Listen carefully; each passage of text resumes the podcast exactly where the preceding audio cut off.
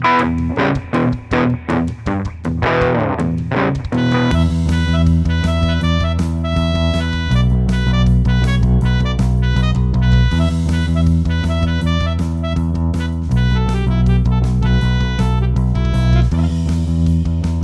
episode of Fusion and Hockey Podcast is sponsored by Sanborn's Boys. This new sports novel by Benji Mellers is available on Amazon. Order your copy of Sanborn's Boys today. Good morning, Taisei. Uh, good morning. Good morning. Do I do I sound different to you? Perhaps better? Yeah, uh, I heard you got a, a notable a noticeable sound upgrade when it comes to uh, mi- microphone equipment with this podcast. Yes, indeed. At uh, actually last week, I was hoping maybe it would come in time for last week's episode. Uh, it didn't. It showed up just a couple hours after we finished recording, so uh, just barely missed there. But uh, I've got my new microphone, and uh, yeah, so we're we're upgrading the quality of this podcast slowly and steadily.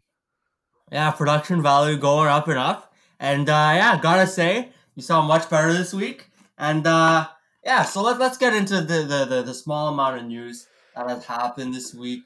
Uh, there's a couple of items that we'll cover, and after that, who knows? After all, I think it's week three uh, without sports at all, and uh, the news has started to really dwindle here uh, in the sports world, and stuff for us to talk about has also gone down in a similar fashion. So, uh, the probably the biggest news in the NHL that uh, pretty much everybody's talking about because they don't have much else to talk about is the NHL player poll. Uh, so they have this out every year, and they have it out this year and it's uh it's a moment for us to take a look at what the players think and maybe laugh at them for certain decisions, uh, one that may involve a certain Montreal Canadian. So uh, let's let's get into the analysis, uh, shall we?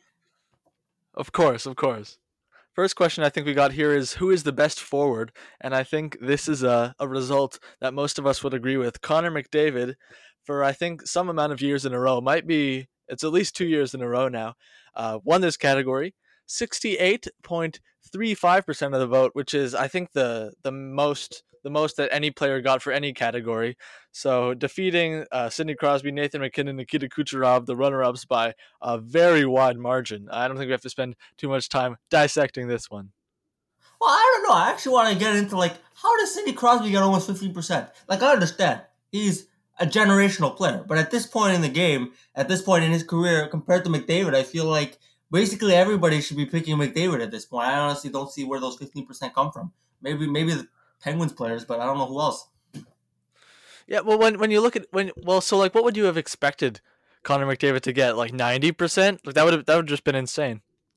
Well, actually, yeah. Well, I mean, this guy is insane. So I would expect some sort of domination. I mean, it's just he's so far beyond even Crosby at this point. He's just so goddamn good. He's got everything. He's got the speed, obviously. He's got the goal scoring. He's got the playmaking. I mean, he's better than Crosby, and I think that's that's pretty objective at this point. Uh, so I don't know. I, I know it's a big margin at this point. It's like fifty percent. He's got fifty percent on Crosby, but still, you know, like fifteen percent. You got to wonder uh, what's happening there. Uh, yeah. Well, so if you're going to criticize that margin, then I uh, can't wait to see. Can't wait to see if because you don't really have your your sports passion directed at anywhere as of late. So this might have to be the outlet for that, even though it's not deserving. Yeah, who knows? This player poll. It's the only thing happening this week, so I might as well yell and scream about it. Uh, okay, moving on. Uh, best defenseman. So uh, this one was pretty interesting. I I, I agree with what, what they had here. So Victor Hedman takes it with 37%. That's like a that's a pretty sizable lead over John Carlson. So uh yeah, thoughts on this one? I think it's pretty accurate. The you have your your other finishers, top finishers are Roman Josi, Drew Doughty, and Brent Burns. Yep. Uh, yeah, not very surprising to see. At least those top three, not very surpri- surprising. Those probably would be the Norris finalists this season. And if they do still end up giving out the awards for, for the season, even, even if it doesn't finish, those probably will be the finalists. then you got, you know, Drew Doughty, Brent Burns. Those might be a couple years out of date. Those fourth and fifth place mentions, or I guess tied for fourth. They both have 6.54% of the vote. So not very surprised. I don't know who I would pick instead of them anyway, not off the top of my head. Yeah, well, I assume that both of these they got the, the, the votes of their teammates. At this point. point, six percent. Uh, I just did a little quick math, uh, and it's about thirty-four people. So if you get your teammates to vote for you, uh, apparently you can get a solid six and a half percent. Uh, so yeah, that's the defenseman. Uh, the goaltending situation. Now this one, uh, I don't know what the players are thinking here. It's quite questionable. Although you know, I think we established last week that Carey Price is the foundation, the most important player on this franchise, he was still voted 41.5% of the time for best goalie, taking it pretty handily over Andrei Vasilevskiy at 17%. Yeah, this one is the the main one that a lot of people were making fun of the players for, uh, myself included. Uh, at Habs laughs on Twitter. His name is Mike. He said he said very well. He said, "I don't know if I'm supposed to be happy that Carey Price was voted for the, the players voted for him for the best goalie, or upset that the Canadiens haven't been able to do anything with the goalie who 41.5% of the players say is the best in the world. Uh, and I would say, uh, you know, some people saying the players oftentimes are a couple years out of date with these votes, and I think that's a very accurate thing to say here. Carey Price is, I wouldn't say a shell of his former self, but I mean we've seen it throughout the throughout the year. It might be because the workload is too heavy, but we've talked about this many times. Uh, much more inconsistent than he has been in the past. I would probably lean towards somebody else with the vote, maybe Andrei Vasilevskiy, maybe even Tuukka Rask, who didn't end up in the top four. But uh, Carey Price, I don't know. Maybe the players, since they all seem to agree so much, maybe they see something that we don't see. Maybe they, you know, understand something we don't understand. But I don't know. I just feel like at, at this rate, it's going to be Carey Price is going to be like backing up Cayden Primeau in the last year of his contract, and he's still going to get like 15% of the votes in this player poll. yeah, it's just I know this this result has been a lot mo- uh, mocked at, but that that point that you just made really does come to mind. Do the players know see and know something about Carey Price that we don't know? Is he really that good? While of course you know there's a degree of doubt because we have seen him as fans and he's been pretty inconsistent. But maybe maybe the the team around him really is dog shit, and the other players that play against him see that. And when it comes to just beating the guy straight up one on one, maybe they believe that he really is the best goaltender. I don't know. Maybe as it is, uh, maybe it's that you know they're two years late. Who knows? Uh, I look at the other results. I mean, Sergei Bobrovsky getting five point six three percent given the year he's had. You know that makes me pause a little. You know that makes me put that pushes me a bit towards yeah these players don't really know what they're talking about. I might be living in a 2017 world at this point because uh yeah did anybody watch Sergei Bobrovsky play this year? His team was excellent around him, though questionable defensively, not that bad. And he, I mean, his stats speak for themselves. He was absolute dog shit. And uh, the Florida Panthers were were, were on the edge of the bubble. If he was any good, if he was half of what he used to be, that team will be firmly in a divisional playoff spot.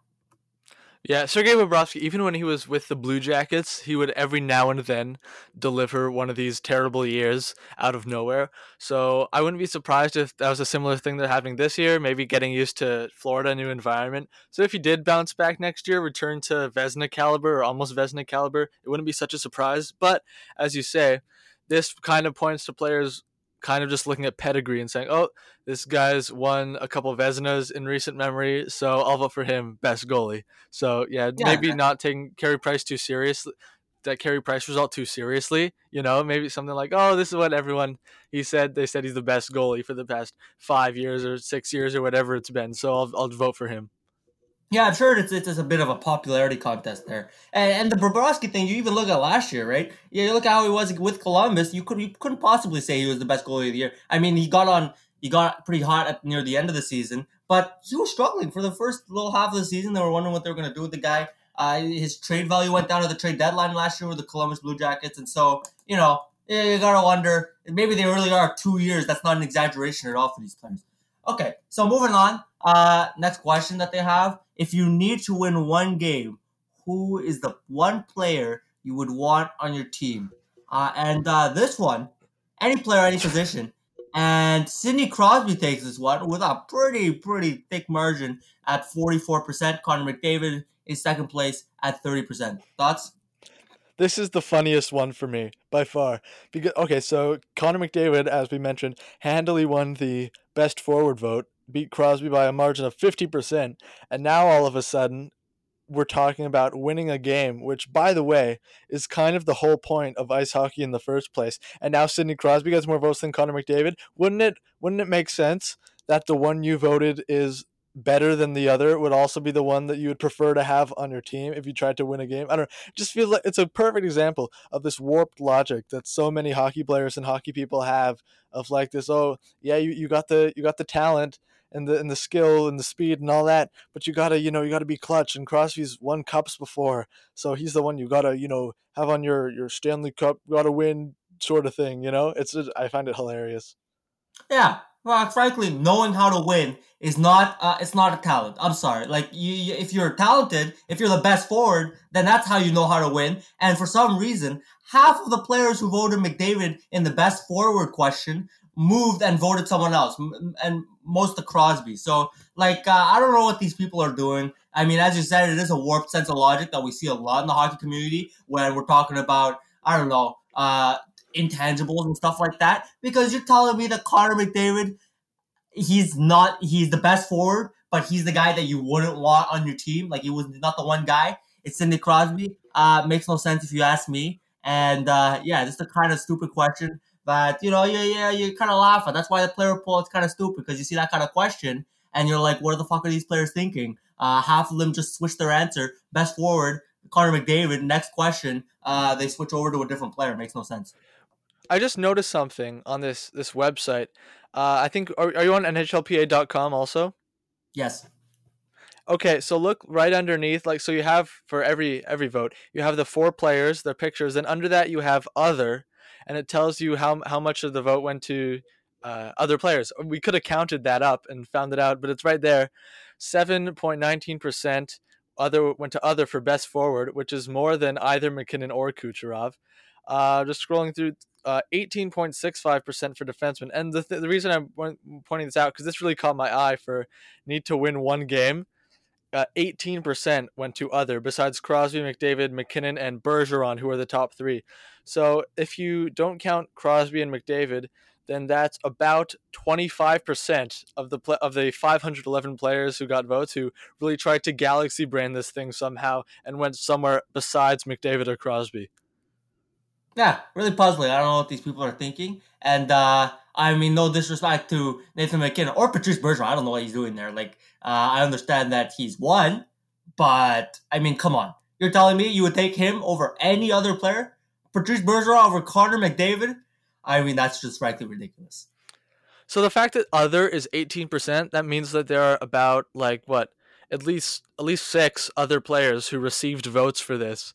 I don't know. Do you want to try and figure out who they would be? Because like if Bergeron got three point three three percent, then I could I could see maybe like someone voting for you know someone probably voted for Price, someone maybe voted for I don't know for Draisaitl or Pastrnak or Marchand or Matthews. I don't know.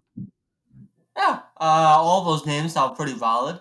Uh, maybe Nikita Kucherov. I know he's having a down year, but this poll doesn't seem to take that into consideration. Um, uh, maybe some or defensemen. What other defensemen would they add? There are no defensemen on this list. Um, so maybe Victor Hedman, Roman Josi, you know, those people we saw in the, earlier in the poll when it comes to best defensemen, you'd probably see yeah. them get a bunch of votes. But yeah, eh, what, what, what do you think? Yeah, I'll, maybe Ovechkin also comes to mind. Maybe his cap, some of his Capitals teammates voted for him because you know he did kind of just win the Conn Smythe in recent memory, and Ryan O'Reilly too pro- probably be uh, at least maybe mentioned in the same breath as Patrice Bergeron. Maybe uh, he did just beat him in the Stanley Cup Finals last year. I know it wasn't a one-on-one, but but still, the point stands. Uh, very interesting. Very interesting to look at this. I'm kind of curious. I know they would never reveal it, but I'd be really curious to see which players voted for who. Yeah, for sure. I mean, just to laugh at the stupid people in the league. It's always fun to do that. Uh, so uh, moving on from that one, now we have an even dumber question. If you ask me, holy crap! Uh, who is the most complete player? Who is the most complete player? This makes no sense. All right, so we'll look at the responses here. We have Sidney Crosby winning the thing at 45.56%. Patrice Bergeron takes a quarter of the vote. And then third and fourth place, you have Barkov at 7% and uh, Ryan O'Reilly at 5%. Uh, you want to start uh, talking on the stupidity of this one? Yeah, so for, for anyone who's uh, maybe having trouble keeping track, I just want to make it clear the definition of a complete player is somebody is a forward. First of all, has, can't be a defenseman. Of course not. How, why would you even mention such a thing? Defenseman, complete player? No way. It has to be a forward. Uh, it should almost definitely be a center. So sorry, Mark Stone, even though you've led the league in takeaways like 23 years in a row, you're, you're not eligible because you play on the right wing. It has to be a center. And um, has to be really good defensively but can't be too good offensively so that you forget how good they are defensively. Uh, Sidney Crosby, for example, who who won this this poll, uh, at the beginning of his career when he was racking up insane offensive numbers, nobody would ever consider him to be a, a, complete player because he was just too good offensively. You can't be complete if you're scoring too many goals and assists. So later on in his career, when uh, the, the Penguins started relieving a little bit of pressure off of him, and Malkin and Crosby started being more of a, a one two thing. And Crosby's numbers kind of dialed down, and he played a bit of a more defensive role.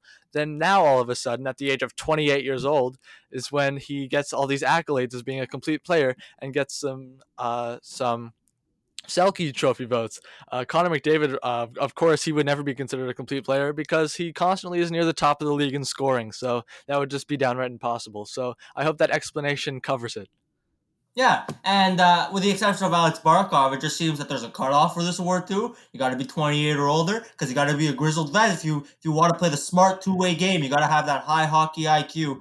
Uh, so yeah, just a number of criteria where it just frankly makes no sense. Okay, you're telling me that the guy who has the most talent on the team, who scores the most goals, and who has who's the fastest in the whole league, Connor McDavid. You're telling me that not five percent of the players thought he was the most complete player? Are you kidding me? You're telling me he's not the best player? Anyways, uh, it just if it just makes no sense, and uh, yeah, it's pretty funny. It's pretty funny. Yeah, yeah. It, it kind of feels like like all these subjective things. I don't know how they, they started like these ideas about what a complete player has to be. Same thing with like same thing with the Jack Adams, like with what kind of coaches can win, like and what kind can't. Like how it always has to be a coach whose team surprised you. Like all these these you know, these things that we've come to expect that everyone kind of just has come to accept that are just strange and unusual and weird. Yeah, these uh, dumb unwritten rules as you would. And yeah, uh, yeah, I mean, yeah, you look at the definition of these things, and then you look at who wins, and you scratch your head a bit, and then you realize that they're all voting with a total different set of criteria that aren't written down anywhere. And so, yeah, that's where it's at. And and you see it with the MVP too. You know, like uh, certain things, like you got to make the playoffs. If not, you're almost definitely not going to win. Or you got to be a defenseman. Uh, no, you got to be a forward. You can't be a defenseman. Things like that. And uh, yeah, just just that's that's hockey. That's hockey culture for you. I don't know what else to say. Uh, so mm-hmm. moving on. Next question. Uh, a bit of a weird one as well. Who is the game's best trash talker? And uh, probably the first name that comes to mind takes the cake here. Brad Marchand with 25%, Drew Doughty with 13%, Ryan Reaves with 11%, and Patrick Maroon at 4%. And uh, yeah, if you notice that these numbers are low, it seems that the league is very divided on who the best trash talker is because almost half the league, 45, 46%, said other. So, yeah, I don't know how much stock we can put into these results, but uh, any thoughts? Uh, well, I don't know. It's not really our place to have thoughts about it because we don't really hear these players trash talking. We very rarely hear sound bites of that. So I assume uh, if we want to kind of move on to to game's worst trash talker, which is the next one, where Brad Marchand and Drew Doughty also both finished number one and two respectively uh, that the players might not necessarily have any idea what they're they're talking about either. Just kind of, I guess, Marchand and Doughty come to mind for trash talks often. So I guess maybe they hit sometimes and miss others if they take a lot of swings. I don't really know. Yeah, maybe that's just it. It's just the sheer volume. Uh, you either you're both pretty polarizing figures. If you think about it, you know, you either love them or you hate them. Uh, for both of these guys, really, given their personalities, and that probably plays into a, that probably plays into that. Now, third and fourth place, you have PK Subban. Oh, he's a very polarizing player too. And funny enough, fourth place, former Montreal Canadian Nick Cousins gets almost uh, six uh, percent of the vote there. Uh, I didn't know that this guy uh, had such a dirty mouth. Yeah, if it gets worse trash talker, I don't, I don't know. I mean, it must be pretty bad if this fourth liner can cause 5.61% of 321 players to uh, to think of him for worst trash talker. This random guy who most casual hockey fans would have never heard of. So that's very interesting. And obviously, those numbers are all even lower than for for best trash talker. 70% of the vote went to players who who aren't listed here. So I don't think it would be possible to put too much stock into these results. Yeah. Okay. So we'll move on. Uh, of all players, past or present, is the next question. Who would you pay to see play?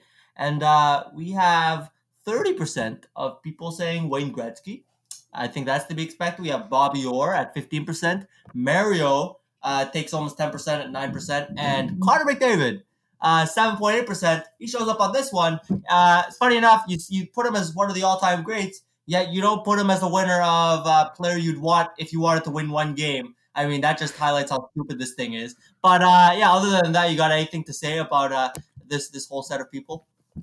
I'm I'm kind of surprised McDavid got so much of the vote just because these players are NHL players and they don't have to pay to see McDavid live. They can, they could. It's their job actually to every so often throughout the season, uh, watch him absolutely destroy your team. Uh, so so I don't see why they would want to want to pay to do to watch him play when they could just you know do their job and watch him play. Uh, Gretzky or Lemieux, yeah, that makes sense to be the top three. Uh, pretty big chunk, thirty six point one four percent of the votes went to other. So I feel like you we might have seen like some some a lot of Gordie Howe in there maybe you know, uh, I don't know, Mark Messier, Phil Esposito, uh, maybe some goalies would want to see, I don't know, Hasek or, or Ken Dryden or whoever else. Uh, there are probably a lot of players that try to, to galaxy brain this thing, which is probably the case for many questions. But uh, yeah, yeah Gretzky probably, or Lemieux, the top three, not surprising. Yeah, you probably see Crosby in there too, uh, given how oh, yeah, that and uh, yeah, on the pedestal that they seem to put him on. Okay, moving on. Uh, this looks pretty interesting. I mean, like, who knows? Maybe this will actually have an effect on the league a bit, even though it's kind of insignificant. Uh, would you like to see the players' personalities expressed on their equipment? And if so, how? So, uh, yeah, 53% of players said yes, and 47% of players said no. And when it comes to how they would like it expressed, we have 40% 40.5% of respondents saying skates, and then it drops down significantly from there 5%, 4% uh, to sticks and helmets. So, yeah, you think we might, uh, I mean, this is 40% of players that responded. That's a pretty significant amount that want to see customization of skates in the league. You think that's something we might see in the future? Maybe I never thought about it or heard anything about it until this poll, but uh, it's, a, it's kind of an interesting idea. But honestly, I'm I'm surprised that skates got so much more than sticks or helmets. Maybe it's something that players have talked about internally before, so they've kind of all been on the same page about it. But if you would have given this to me to vote on, I definitely would have picked helmets. I feel like because maybe it's to do with how how goalies already customize their masks. I feel like players customizing helmets would be uh, an interesting thing to do, an interesting choice, kind of like how goalies customize their masks. I know it, it, would kind of take the novelty off of it of a, a decorated goalie mask, and you know, more that I think about it, maybe it would actually look kind of weird if you had all the players going around with like different colors on their heads. I don't know, just uh, just an option. I don't know, but skates. Yeah, I, I can see it, and it wouldn't be too too distracting either. It would just kind of be like a, a little subtle addition to the uniform. So so yeah, I could I could totally see it working. Yeah, absolutely. And when it comes to helmet, I think yeah, yeah, absolutely. It'd be weird to see, you know, how many is it? Like ten different colors of helmets on the ice at the same time, especially since it is a pretty prominent uh, part of the uniform when it comes to television broadcasts. So yeah, I get why the helmet wasn't the most popular option. And yeah, the skates make sense because you look at the other leagues, and I think uh, the, the, the NHL wants to follow the NHL players want to follow how kind of the NBA has done this, where they really relaxed their dress code, so people you know they can wear whatever shoes they want, and that that you can you can make that connection pretty easily from shoes, basketball shoes to skates. So it makes sense. And you know, these athletes they, they think a lot of the same. Uh, so yeah, that's interesting. Maybe we'll see something in the future. We've seen the NBA do it with pretty big success because yeah, that that's uh, you see a lot of basketball shoes now. They're the, they're the it thing. All right, uh, and uh, change up question here. Uh, who is the best female hockey player in the world? And uh, yeah, it's pretty close on this one.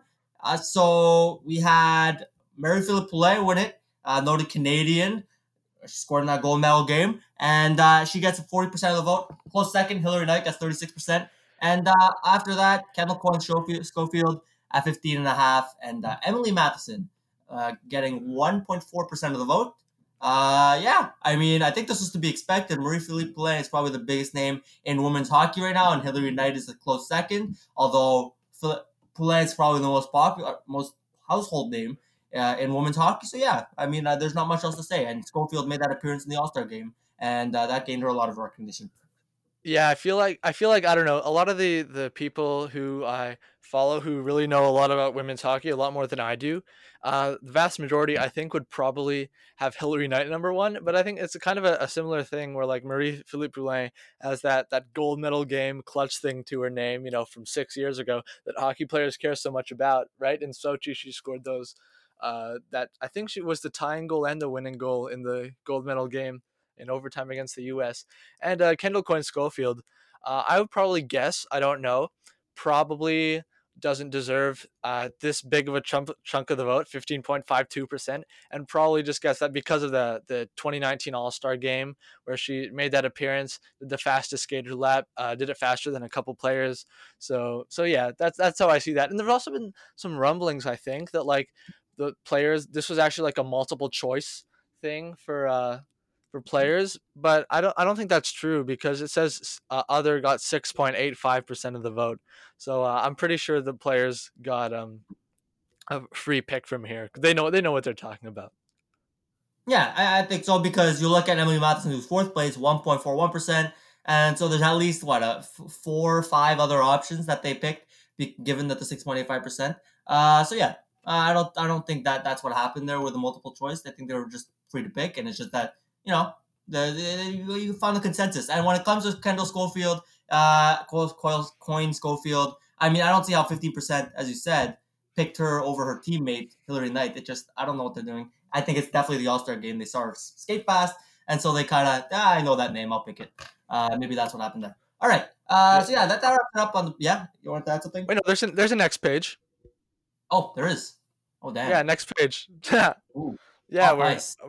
Okay. Ah, yeah, yeah, All we're right. not done with this. All right, okay, would you be I, in favor of relaxing game day dress code similar to the NBA? Uh, 73, exactly 73% said yes, while the other 27% is, uh, I don't know what they're thinking. They, they like dressing up. Um, they're stuck up pricks. I don't know.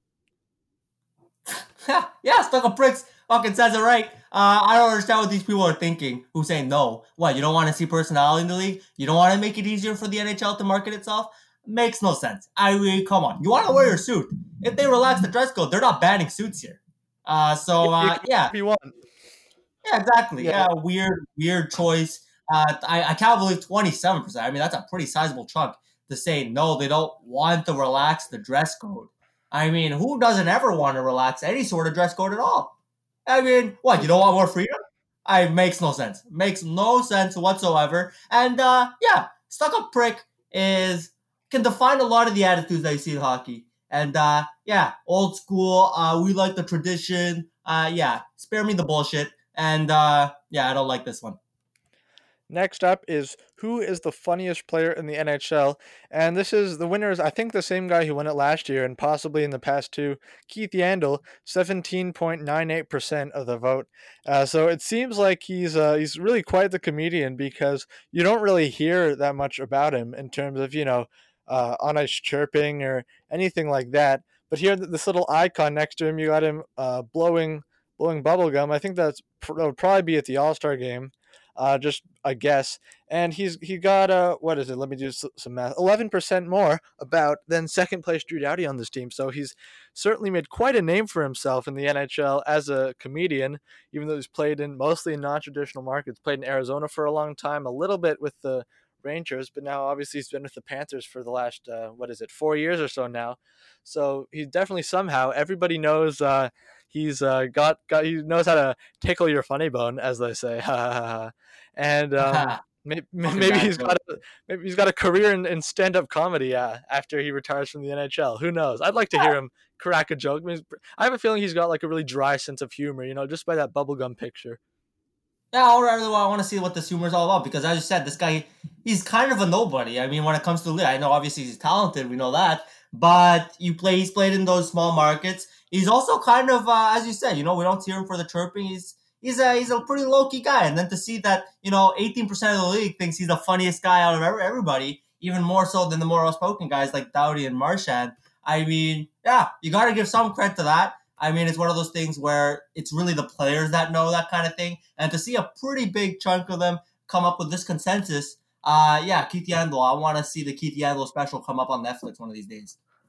The, the, description down below says, with quick wit and his sharp delivery of a joke to go along with his incredible on ice skills, Keith Yandle is widely considered to be the funniest man in hockey. Okay, I want to hear that sharp delivery one day. I Uh, did not hear that. Okay, uh, so uh, next one we have uh, which players have the best bromance in the league. I mean, pretty expectedly, you don't really see a huge consensus here because there are just so many two people combinations that you could possibly find. So that's why it only took David Perron and Ryan O'Reilly six and a half percent to win this poll, and uh, everybody else follows pretty closely behind them. You have your Thornton and Burns next, uh, Matthews and Marner, Tkachuk and Doughty. I think I think the players are kind of memeing us with that one. Three point six seven percent of people answering, you know, noted rivals Tkachuk and Doughty there. Uh, Benn Seguin, uh, those two guys in Dallas, and we have Marchand and Bergeron uh, rounding out the top. I don't know six. Uh, and so yeah, thoughts on this one? I think uh, the Tkachuk Doughty one's pretty funny. Yeah, that's obviously pretty. That's just tongue in cheek. You know, obviously they were going back and forth this year a lot uh, earlier in the season. I'm surprised uh, Jamie Benn and Tyler Seguin didn't get more of the vote. I feel like I feel like that's kind of a you know I feel like that's a thing. You know that probably would have come to mind first for me, and that would have been the expected winner. I feel like they might have won last year, and I don't know why they wouldn't have gotten more of the vote this year. Maybe they just kind of you know fallen off the the map in in Dallas in terms of you know not that not that many people talking about them. Their production's kind of slowed down a little bit this year, so maybe that has something to do with it. But I don't know. I would have expected them to get higher votes, and obviously, uh, seventy-two point nine four percent got less than 3.67% of this vote. So lots of different combinations that are honestly probably for the most part guys just voting for players on their own team. To be honest, first I thought of the Habs. I thought of um, I thought of uh, the the mint the mint club. I thought of Jesperi Kotkaniemi and Victor Mete. Even though Kotkaniemi is technically with the, the Rockets still, so I don't know if he would be eligible for this uh, for this vote. But uh, but nevertheless, that's who I first thought of. Yeah, so I'm sure, as you said, they all a lot of them voted for their own players, and yeah, the Dallas thing kind of surprised me. And I mean, they're basically the only two players on Dallas at this point, other than Ben Bishop, uh, that are of note. Uh, it's a depth team, and so yeah, just uh, interesting to see. Perron and O'Reilly. I didn't really know they were a thing, but uh, yeah, guess they got a sick Yeah, me romance. neither. Yeah. All right. Uh, next question: Which player is the best follow on social media? Uh, PK Subban takes this one with thirteen and a half percent. Uh, Ovechkin's behind at six percent. And we have Marchand and Domi, Max Domi. Uh, yeah, I didn't see more Max Domi coming up on this one. Uh, I personally am not such a fan of his social media. Yeah, we're really getting into the uh the part of the poll where it's like the winner gets like, oh, you know, 10% and then like the other is like a massive chunk of the vote because everyone's just so divided on these these random questions that nobody ever would have given thought to. Like this one for example, 71.36% of the vote go to went to none of the top 4 or to Subban, Ovechkin, Marchand, Domi. Yeah. So uh, at this point, you know, it's like it's kind of a crapshoot. You got a few. Yeah, basically, you get I don't know. Uh, what's thirteen percent of two hundred? Anyways, it's like yeah, if twenty six people voted for PK, twenty seven people voted for PK Subban. So at that point, it's like you get you get a bunch of teammates to vote PK, and there you go. He wins the freaking poll. So yeah, that's what's that. Uh, so I don't think we we need to put that much thought into the remaining of these questions because, as you said, I mean they're they're the similar sort. Uh, next question we have: Which player isn't on social media but should be? Sidney Crosby wins that one with about a quarter of the vote. Yeah, Thornton at seven percent. You know, Tyler Ennis, that's a funny one at five percent, and uh, Jay Bouwmeester, uh, four percent. Yeah, I don't know. I was maybe Tyler Ennis is like I don't know. Maybe he's a funny guy. Maybe people have a, a a hunch that he would be a funny social media presence or interesting or engaging in some other way. I don't really know. I would not have guessed Tyler Ennis would be on this list. But uh, but then again, five point four six percent of uh 183, which is about what nine people. So uh, yeah, again, not much stock really needs to go into that. And uh, then next we've got who has the best nickname uh, Montreal Canadien Tomas Tatar, whose nickname is apparently Tuna, even though I very rarely hear any anybody unironically refer to him as Tuna. Uh, he wins this vote for the second year in a row, 8.08%. Uh, I personally, I think that Pasta for Pastrnak and Breadman for Panarin probably both deserve to be higher than Tuna on this list. And uh, the funniest one to me, 2.69, 2.69% of this vote, uh, Christian Fischer Arizona Coyotes bottom six forwards nickname is uh, Stinky Christian Stinky Fischer. and uh, I don't know if this is something to do with uh, a pun about fish that smell bad. It's like sardines, or I don't know. Maybe if it really does seem like food is a theme here on this list. We got tuna, pasta, bread, and uh, and stinky fish. Maybe that's the what they're going for here. I don't really know. Christian Fischer. Who who even hears about uh, Christian Fischer uh, anywhere in the hockey world other than finishing fourth place in the best nickname poll? Yeah, exactly. I mean, uh, maybe this guy's just a smelly guy. I don't know. Maybe his equipment smells bad. He has a tendency to rip farts. I don't fucking know. Uh, weird nickname. And uh, I mean, at this point, this guy got 2.69%. So it's like, uh, oh, yeah, yeah, I had five people vote for Stinky Fischer. Uh, probably all of them are on the Coyotes. And uh, that's probably how he ended up in the top four. But I'm glad that he did. And that we all got to experience the magic of that nickname because uh, yeah, probably the highlight of the poll. Not gonna lie, it's actually pretty hilarious. I mean, fuck, imagine if your name was Stinky. Yeah, so you got you also got, you got seventy six point one five percent of the vote going elsewhere. So uh, when you think about it, you probably got like people all around the league voting for like, oh, I'm gonna vote for uh Steven Stamkos. His nickname is uh Stammer, and I'm gonna vote for uh Pricey and and whatever whatever else. You know, I'm gonna vote for uh let's see what other nicknames are there. I'm gonna vote for uh Connor McJesus or I don't know. That nickname's kind of died down. Thankfully, it was awful. But uh, yeah, you you probably got all these guys thinking of like these like the first player that comes to mind and whatever nickname they could possibly have for them. Yeah, exactly. So, and plus, you look at the number of respondents in this one. Like the, the votes have gone down significantly. Just the number of total votes have gone down significantly. At this point, we've reached what 260 votes for this one. I, th- I know the last question uh, about the social media, it was under 200 people who responded to that. And so, yeah, this one 260. And so now that just means that you have a whole bunch of people, a whole bunch of answers that had one person uh, just write that nickname down. And it's probably something stupid like Jimmy VC. Yeah, that's that's that's VC. Uh, that's what we call him in the locker room. Uh, dumb shit. All right. So, uh, okay, next question. Uh, who is the best golfer?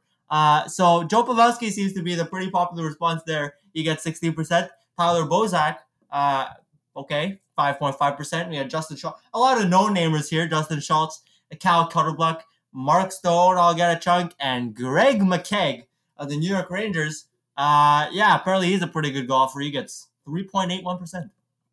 You know, you know, well, my main takeaway from this question is is that Greg McKegg probably deserves to be at least second place on this poll and maybe would even beat Joe Pavelski in a head to head because if you've got the 3.81% of NHLers thinking, you know who I think is the best golfer?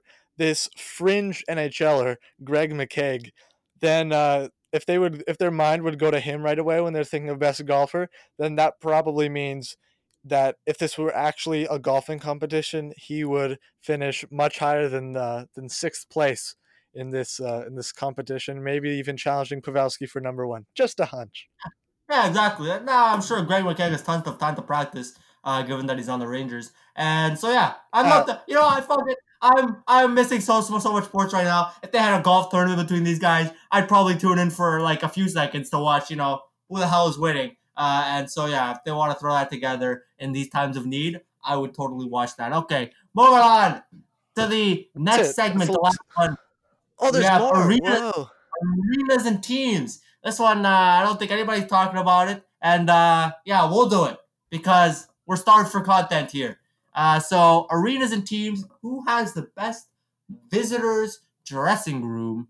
And uh, yeah, it seems that the Edmonton Oilers, good for them, are the winner here. They got 38%. You have Vegas following them, Detroit, both at around 25%, and the Penguins at 7% for the fourth place. Uh, I don't know what, what what more to say other than like congratulations Edmonton. I guess must be nice look to play at the, there. Look at this. Look at look at the picture of this Oilers visitors dressing room. It's a bunch of brown stalls and like a trash can in the middle, and that gets thirty eight percent of best visiting dress. That's awful. It's, the NHL. I, every time they show like a visitors dressing room in the NHL, I'm always like, oh, that looks up. That looks like minor league quality. That looks like the kind of dressing room that that I sat in when I was playing, you know, pee wee hockey as a twelve year old in Dorval or wherever I went to. It was terrible. Like when uh, after that David Ayres game, the Toronto Carolina game, they showed the um, the Hurricanes dressing room, which was well, actually it was in Toronto. So the visitors dressing room that the Hurricanes were in, it was like, it looks like a amateur room. Like how are these players comfortable at all? Shouldn't they be having professional quality? I know like the visitors dressing room, you're supposed to like you don't make it you know have all the same nice facilities as uh, the home the home team dressing room just because that's the way it is but then like at the bell center and other places around the nhl where you have like the other team's backup goalie, there isn't even enough room for them on the bench with their team, and they have to sit in the Zamboni hallway shuffling a deck of cards. Like I don't know, I just think it's hilarious, and that I don't know, maybe uh, teams should try to surpass the Oilers' very low bar of uh, very high quality visitors dressing room. Yeah, they probably should. I mean, just for the treatment of people in general, you know, if you can you should probably treat people, you know, you should probably treat your guests, mind you, pretty well. But I guess teams are looking for that home ice advantage. Uh, and at that point, I don't even know why you supply them with a locker room. Just throw them into a janitor's closet and call it that. That at that point, I mean, if you're giving them this kind of thing, I mean, I'm taking a look at this picture right here, and uh, yeah, you don't get individual stalls. It's all just one big wall with some coat hangers uh, up on, near the top. So yeah, pretty sketchy quality there. And if that wins, oh man, I don't even want to know what's happening in I don't know uh, Arizona sake. Anywhere right. else. Yeah, anywhere else. Exactly. Uh, so next we have best jersey. So we did a logo thing. They're doing a jersey thing. And so Chicago wins this one, 28.25%. And then 6.83 goes to Vegas. Actually, yeah, they're all the next three are all around 6%. Have the Leafs, the Golden Knights, and the Rangers.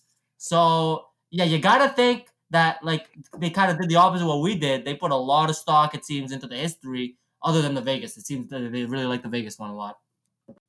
Yeah, uh, yeah. Well, NHL players obviously would generally, when ranking logos and jerseys, put a lot of stock into history. So it just goes to show how wonderful and beautiful that amazing and stunning and all the other synonyms Golden Knights jersey really is. Uh, who's that in the picture? I think that's Ryan Reaves in the picture. Oh, look at the, the gray, the gold, the, the, little circle of red on the sleeves. It's amazing. It's amazing. And it totally deserves to be second place on this poll. Uh, the Blackhawks, though, winning, uh, not surprising, but uh, still not very happy with it. Yeah, absolutely. I think we've both expressed our discontent with. We talked about their logo last time. Uh, we did the logo thing, and so yeah, I wouldn't agree. I wouldn't put them at number one. I don't know who I would. Maybe we'll do that in the future, but definitely not the Blackhawks. Okay. Funny uh, enough, uh, after we did that logo, uh, the logo ranking a couple weeks ago on, on Twitter, a lot of people started doing like, you know, tiermaker.com where you like, uh, you know, put things into like whatever elite tier, A tier, B tier, C tier, whatever you want. Uh, people started doing that with NHL logos. Uh, I don't think it had anything to do with us, but uh, it was a funny coincidence anyway. And I was looking through them and uh, yeah, so basically just like us, nobody really knows what they're talking about at all. It can come to any sort of agreement on anything. The one of the worst ones I saw had like uh, like all the worst logos on like they had like Dallas and Carolina both in the top tier. I didn't understand. But the one thing that bugged me, almost everyone I saw had Anaheim near the bottom. And I don't understand. People I, it must be the Mighty Ducks thing like you pointed out. It must be that like these people like they missed the the, the weird helmet duck sort of thing. And they're like, "Oh, I don't like this is his foot. I don't like I don't know. I don't know what everyone has uh has against it. Very bothersome yeah, to me." Yeah, I just I see these things too on Instagram, and uh, yeah, I really just scratch my head as I actually noticed the same thing. It just seems that the only consensus is that the fucking ducks are always at the bottom, and I don't understand. I mean, like we both agree that it's a pretty sick logo. It deserves it, it belongs way higher than this. And yeah, I guess they're just grumpy people, mad that they don't, they you know, they, they they want their nostalgia. I guess that's what it is. A lot of these people grew up with the Mighty Ducks franchise. I mean, if you're following hockey, you probably grew up with the Mighty Ducks around, and so yeah, they're just you know grumpy people that uh, they like that old logo that really wasn't that good. And so I guess that's what's well, happening there. And uh, yeah, we grew up we grew up with the old Panthers logo, and now we, we moved on from that. Well, I don't know. I don't remember you played the Panthers logo, but I had it. I had it number two on my list. This new Panthers logo that's, uh, you know, still relatively new to me that I didn't grow up with, no nostalgia attached to it, and I have it ranked number two, even though I liked the old one. So uh, I don't I don't want people using that as an excuse. I just think the best solution would be for them to recognize the glory of the the webbed foot shaped like a D and to rank it higher on their logo tiers. That's probably the best case scenario. Absolutely, and think a bit, and maybe maybe switch Chicago and, and Anaheim. I don't think anybody would be too mad. About, well, we Perfect. wouldn't be too mad about Perfect. that. There we go. There we go. All right, which arena has the best ice? Uh, Montreal wins this one. Uh, yeah, they, they double the second place Edmonton, And so yeah, the Bell Center. Uh, apparently that's that's a popular destination, and uh, yeah, that's cool. Montreal, yes. Yeah, good job, Montreal. Uh, I guess they have good zambonis. Uh, yeah, that's it. Anyways, and uh, the last one, this one was a, a pretty big cakewalk. It's the biggest margin of victory we've seen in a while. Who is the best NHL team mascot? I think it's to be expected. Uh, you ask anybody, really. I was surprised he didn't get 100% of the vote because he really is excellent. Uh, an excellent follow. He, he should have won the, the, the who's the best player, who's the best follow on social media. Should have been Gritty Yeah. uh, because excellent. And so with 70% of the vote, Gritty takes this one over other, you know, not as good mascots. Nash gets 3%, Howler, Bailey, and even Montreal Youppi. I haven't heard of half of these people, and uh, I, I I don't want to because I'm sure they're all mediocre mascots. Who the hell is Howler and Bailey? Who names a mascot Bailey? okay, how about you guess what teams they're they're on? Who, who the fuck is Howler and Bailey on? Oh wait, Oh, have you have you seen who they? Yeah, okay, you saw who they were. Okay, Yeah, so Yeah, alright. so, so maybe maybe that's what we'll do next week. If you want to find the names of all the uh the NHL mascots, I'll have to guess what team they belong to. Uh, I don't know if I'll be able to to to do that well. Um, I can name a, a couple. I know obviously Youppi, Gritty, Nash. Now I know Howler and Bailey. I know I know Carlton the Bear. Uh, I know the Oilers logo. I can picture it. It's pretty new. It came out recently, and it started making the rounds like before Gritty, I think, because of how scary it was. But I can't remember the name. If I saw the name or if I heard the name, I would know it. Maybe that's a fun idea for a quiz in the future to uh, to try and match match the mascot to the team. yeah, absolutely. So uh, we might see that next week on the podcast. Uh, I'll cook that up, and uh, we'll have a fun mascots quiz going for next week. All right, so that wraps it up for the player poll. Many, many questions. A lot of them pretty fucking stupid, and uh, lots of stupid answers that we saw that go along with those stupid questions. And uh, yeah, something fun to talk about. And yeah, that's good for the NHLPA, and we really get to see a, a funky perspective into these players' minds. Yep. So uh, the uh, the next thing we wanted to do, uh, we should acknowledge what happened on the New York Rangers. Uh, they organized a Zoom call. Uh, I think it was two days ago. They with uh, K'Andre Miller. They uh, it was a Zoom call that was going to be locked after the first 500 Rangers fans. It was like a like a Q and A sort of thing.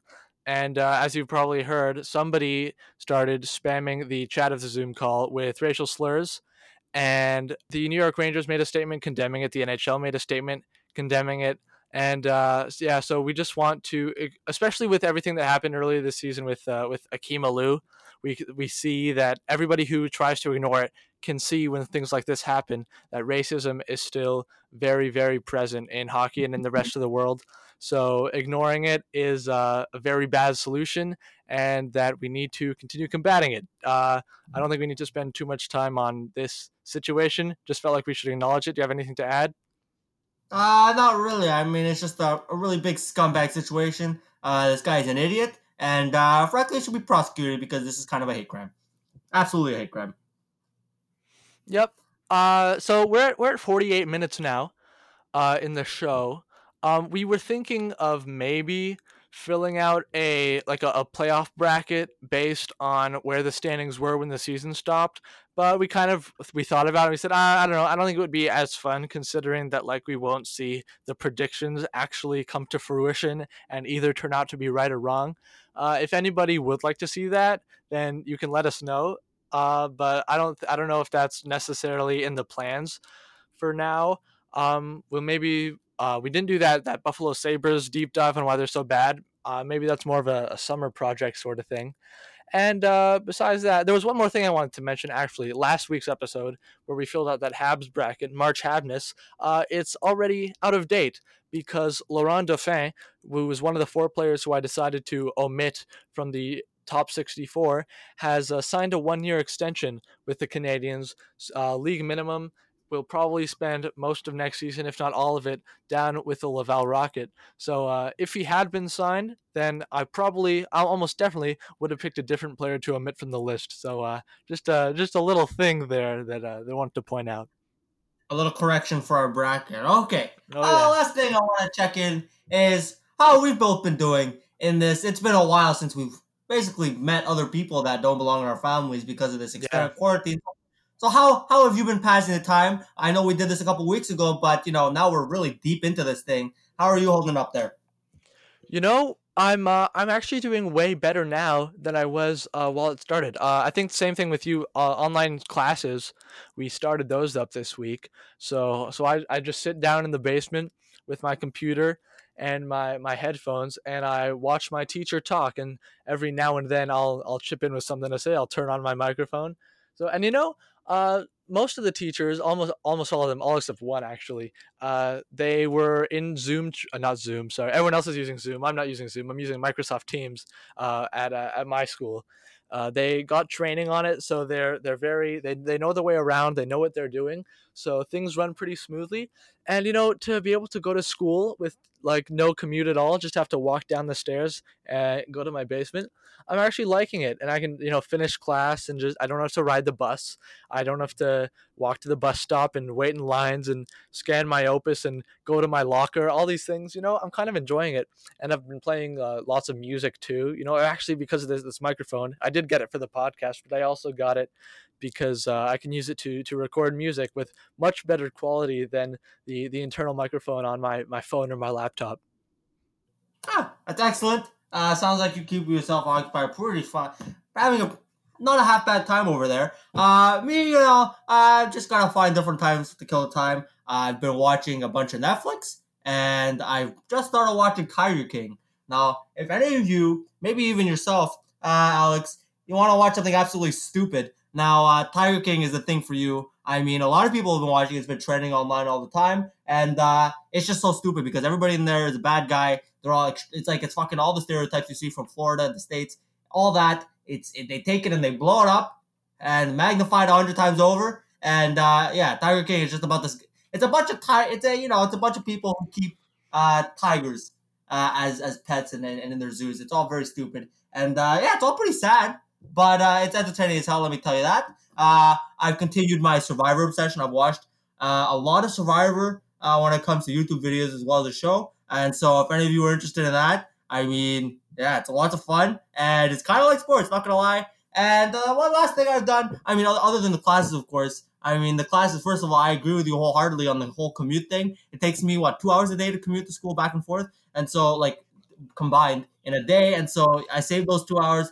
Plus, you can catch me listening to lectures in my bed. I got the laptop running, and I just I can fucking lie down and practically take a nap. Uh, and not on an uncomfortable desk. I can do it in my bed. It's beautiful. And so yeah, last thing I've been doing, I just started doing this the other day. I've been baking bread. I know it's a very popular thing recently. Uh, just people baking because they have so much time on their hands. Well, you know what? I I, I typically bake uh, just even during regular times, but now I have even more time on my hands. I started baking bread. I haven't baked bread before. I did that. Uh, and let me tell you, fuck, it's it's fucking amazing. All right, it's it's just fresh baked bread, fresh baked bread right out of the oven when it's fucking piping hot. You put some butter on that shit. If you make it good, goddamn, it's tasty as hell. Uh, I made three baguettes yesterday, and my family just ran through two and a half of them in a matter of an hour. So it's you know, uh, it's just fantastic. And uh, yeah, baguettes are what I've started with, and I'm probably gonna make another one today because fuck it, I missed the bread flavor. Bread is fantastic. And uh, yeah, shout out to Bread. My parents both started watching Tiger King, and uh, I, I was wa- I kind of I wasn't really watching it with them. I was in the room and I saw I think they're near the end of the series now. I didn't realize that it's actually like it's a, it's a documentary. I thought they were I knew it was based on a true story. I thought it was like a like a docu series with actors playing these these these real people, but it's actually like they, they interviewed them for real and followed them around. It's like a like a real documentary. Yeah, they followed him around for five years, and the fucking protagonist is in jail now. He's in prison, and it's like it's remarkable. I mean, this it's like it's it's it's stranger than fiction. I swear to God, you look at the thing and you think it's a mockumentary. You think they're they're laughing at Florida and Oklahoma and all those states down there, and yeah, and it's remarkable when you realize, holy shit, these people exist, and they actually think of this. I mean, it's uh, it's remarkable, and it's it's. I mean, they say that you know, yeah, the truth is stranger than fiction sometimes. Like seriously, I could have fucking dreamed this up in my entire life. I couldn't dream such a crazy plot, uh, and just the, the amount of stupidity involved is is remarkable. And I frankly don't think they could have thought of such a remarkable plot had they gone with a docu series. I think you you follow this kind of stupidity around for five years, you're about to get something spectacular, and that's what they got. And uh, yeah, good for them. Thank you for this entertainment. I think it's a, I think Tiger Tiger King would have been a massive success, quarantine or not. But just the fact that everybody's inside, everybody's on Netflix, uh, is just that everybody's watching it, everybody's the time, and deservedly so. God damn, what a great documentary. Yeah, and everyone. The other thing that that uh, happened, uh, Animal Crossing. I don't, I don't really play video games very much, but uh, I kind of saw it popping up a lot. It was like the other thing that like a famous video game I think debuted in like I don't know around around 2000, 2001. I don't know something around, and they came out with a a new edition of it or whatever. Uh, recently, and everyone was playing it stuck inside. And I'm not an expert about it. I don't know if you've heard of it or ever played it before, but from what I can tell, there isn't really an objective to the game. You kind of just like you live in a little village with a bunch of other animals and like build your house and I don't know, eat food and go fishing and you kind of just chill with your village with animals. So, you know, I don't know if it's if uh, I can see how that could kind of appeal to people. Uh, maybe a little bit to me, but I'd probably for me get kind of boring pretty fast. Yeah, I actually I've heard of Animal Crossing, but I have no idea what it's about. So your small little summary is basically the only thing I know about Animal Crossing now, which I just learned. And so yeah, I mean that's it's a pointless game, I guess. And uh, everybody can be their own Joe Exotic uh, if that's what they want to do. And yeah, Animal Crossing. It's a social simulation video game according to Google. I just looked it up, and uh, okay, good to know. Uh, I I personally am not interested in such a game but uh, I mean, if people are into that nostalgia, I know, I know. Let me tell you, uh, actually, just a few months ago, you know, Moshi Monsters. I played that shit like like crazy when I was a kid, and it announced that it was going down, and I played the hell out of it as an 18 year old. And uh, so I see the appeal. I see the appeal, and so, but personally, not for me. Yeah, I play. I never really got into Moshi Monsters, but uh, well, I not got into it. I never played it at all. But for me, it was Webkinz. I had I, had, I had like over thirty of them. Uh, actually, not that far. They're all still like all together on a, a bookcase in the basement, just just chilling like they've been for the past like eight years or so. Uh, barely moved at all and uh, yeah, so so that was kind of my thing as a kid. I guess kind of like uh, same thing as Animal Crossing when you think about it. You kind of just you get them, you make the room, and you you play games and win virtual cash to be able to buy them like I don't know, you know the the bed or the hat or the food or whatever. So that that was kind of my thing, which I guess is might be a similar idea to to Moshi Monsters. Yeah, I guess so. I mean, uh, Moshi Monsters didn't have much of a point either, and uh, I seem to I seem to be totally fine with wasting hours and hours of that. Uh, lots of fun. Unfortunately, it took it down. Fucking took down the whole site. Uh, very unfortunate, and I missed the site. Anyways, I think that wraps it up for this week. Unless you got anything else to add. Yeah. yeah, I just I just thought of this. Um, so I don't know if you we might have talked about this before. Since the NHL was paused. Dom Luszczyszyn of the Athletic, who I've brought up before, he was the one, if you don't remember, who has uh, nailed all the All Star Game predictions for the past what is it, three, four years in a row now, I think. And he's been using his model to simulate the r- remainder of the regular season uh, as if it weren't canceled. And since last night would have been the last night of the regular season, just this morning, uh, the final standings were updated, and if anyone's interested, I don't know. He's probably going to simulate through the playoffs too. Um, he's got since since we're all starved for hockey content. If anyone's interested, the Atlantic ended up top three: Boston, Tampa, Toronto uh, as it was looking like it was shaping up to be. The Metropolitan was ended up Washington, Pittsburgh, Philadelphia. So Philly kind of slowed down off their super hot streak and finished third place, two points behind Pittsburgh for second, and five points behind Washington for first in the Metro. And the wild card teams were Columbus and Carolina.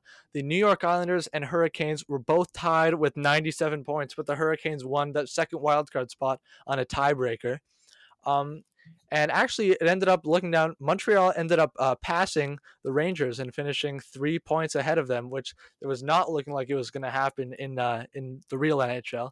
Over in the Western Conference now, in the Central, top three: St. Louis, Colorado, Dallas, not much of a surprise. And in the Pacific, which was very tight, swinging back and forth, it was Vancouver, Calgary, Vegas in the top three with 101, 97, and 95 points. And let's look at this the wild card spots. Minnesota in the top wild card with 94 and Nashville in the second wild card with 93. So the Oilers, who were looking so so good, finished uh, third wild card. They missed the playoffs with 92 points, just one behind Nashville in this uh, the simulation by Dom Luszczyszyn. Wow.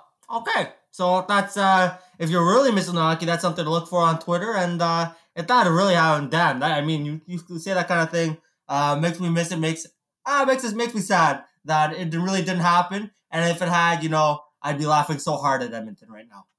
Oh, you know, actually, I should probably point out this is not a, this is a, this is the Athletic, so it is behind a paywall. Now that I think of it, actually, maybe uh, I'm actually not allowed to reveal things that are behind a paywall on this podcast. But uh, oops, I did it anyway. It's okay. Not many people listen, so uh, but but may, maybe I'll be able to keep you updated without going into you know diving deep into the things that Luszczyszyn writes. I'll be able to to bring up the the result of it, and uh, maybe it'll actually make people want to subscribe to the Athletic. So so. Not, not that I get any sort of benefit from that, but just so I can't get in trouble. Uh, yeah. So, so I, I think that's it Free for, shout for out. now. Free shout out. Free shout out to the clout. athletic. Free clout for the athletic, yeah. All right. All right. So, uh, So that'll wrap up, yeah? yeah, I think there's a bit of a delay between us now, so we're kind of talking over each other a little bit. It's all right. I'll I'll fix it on the uh, the editing track. But uh, that's it for for this week's episode of Fusion and Hockey Podcast. Next week, April 12, we'll be back with uh, something new. Maybe it'll be the uh, the mascot thing. If we work that out, maybe it'll be something else. Uh, thank you for listening. Uh, share, subscribe, and uh, stay sane during quarantine.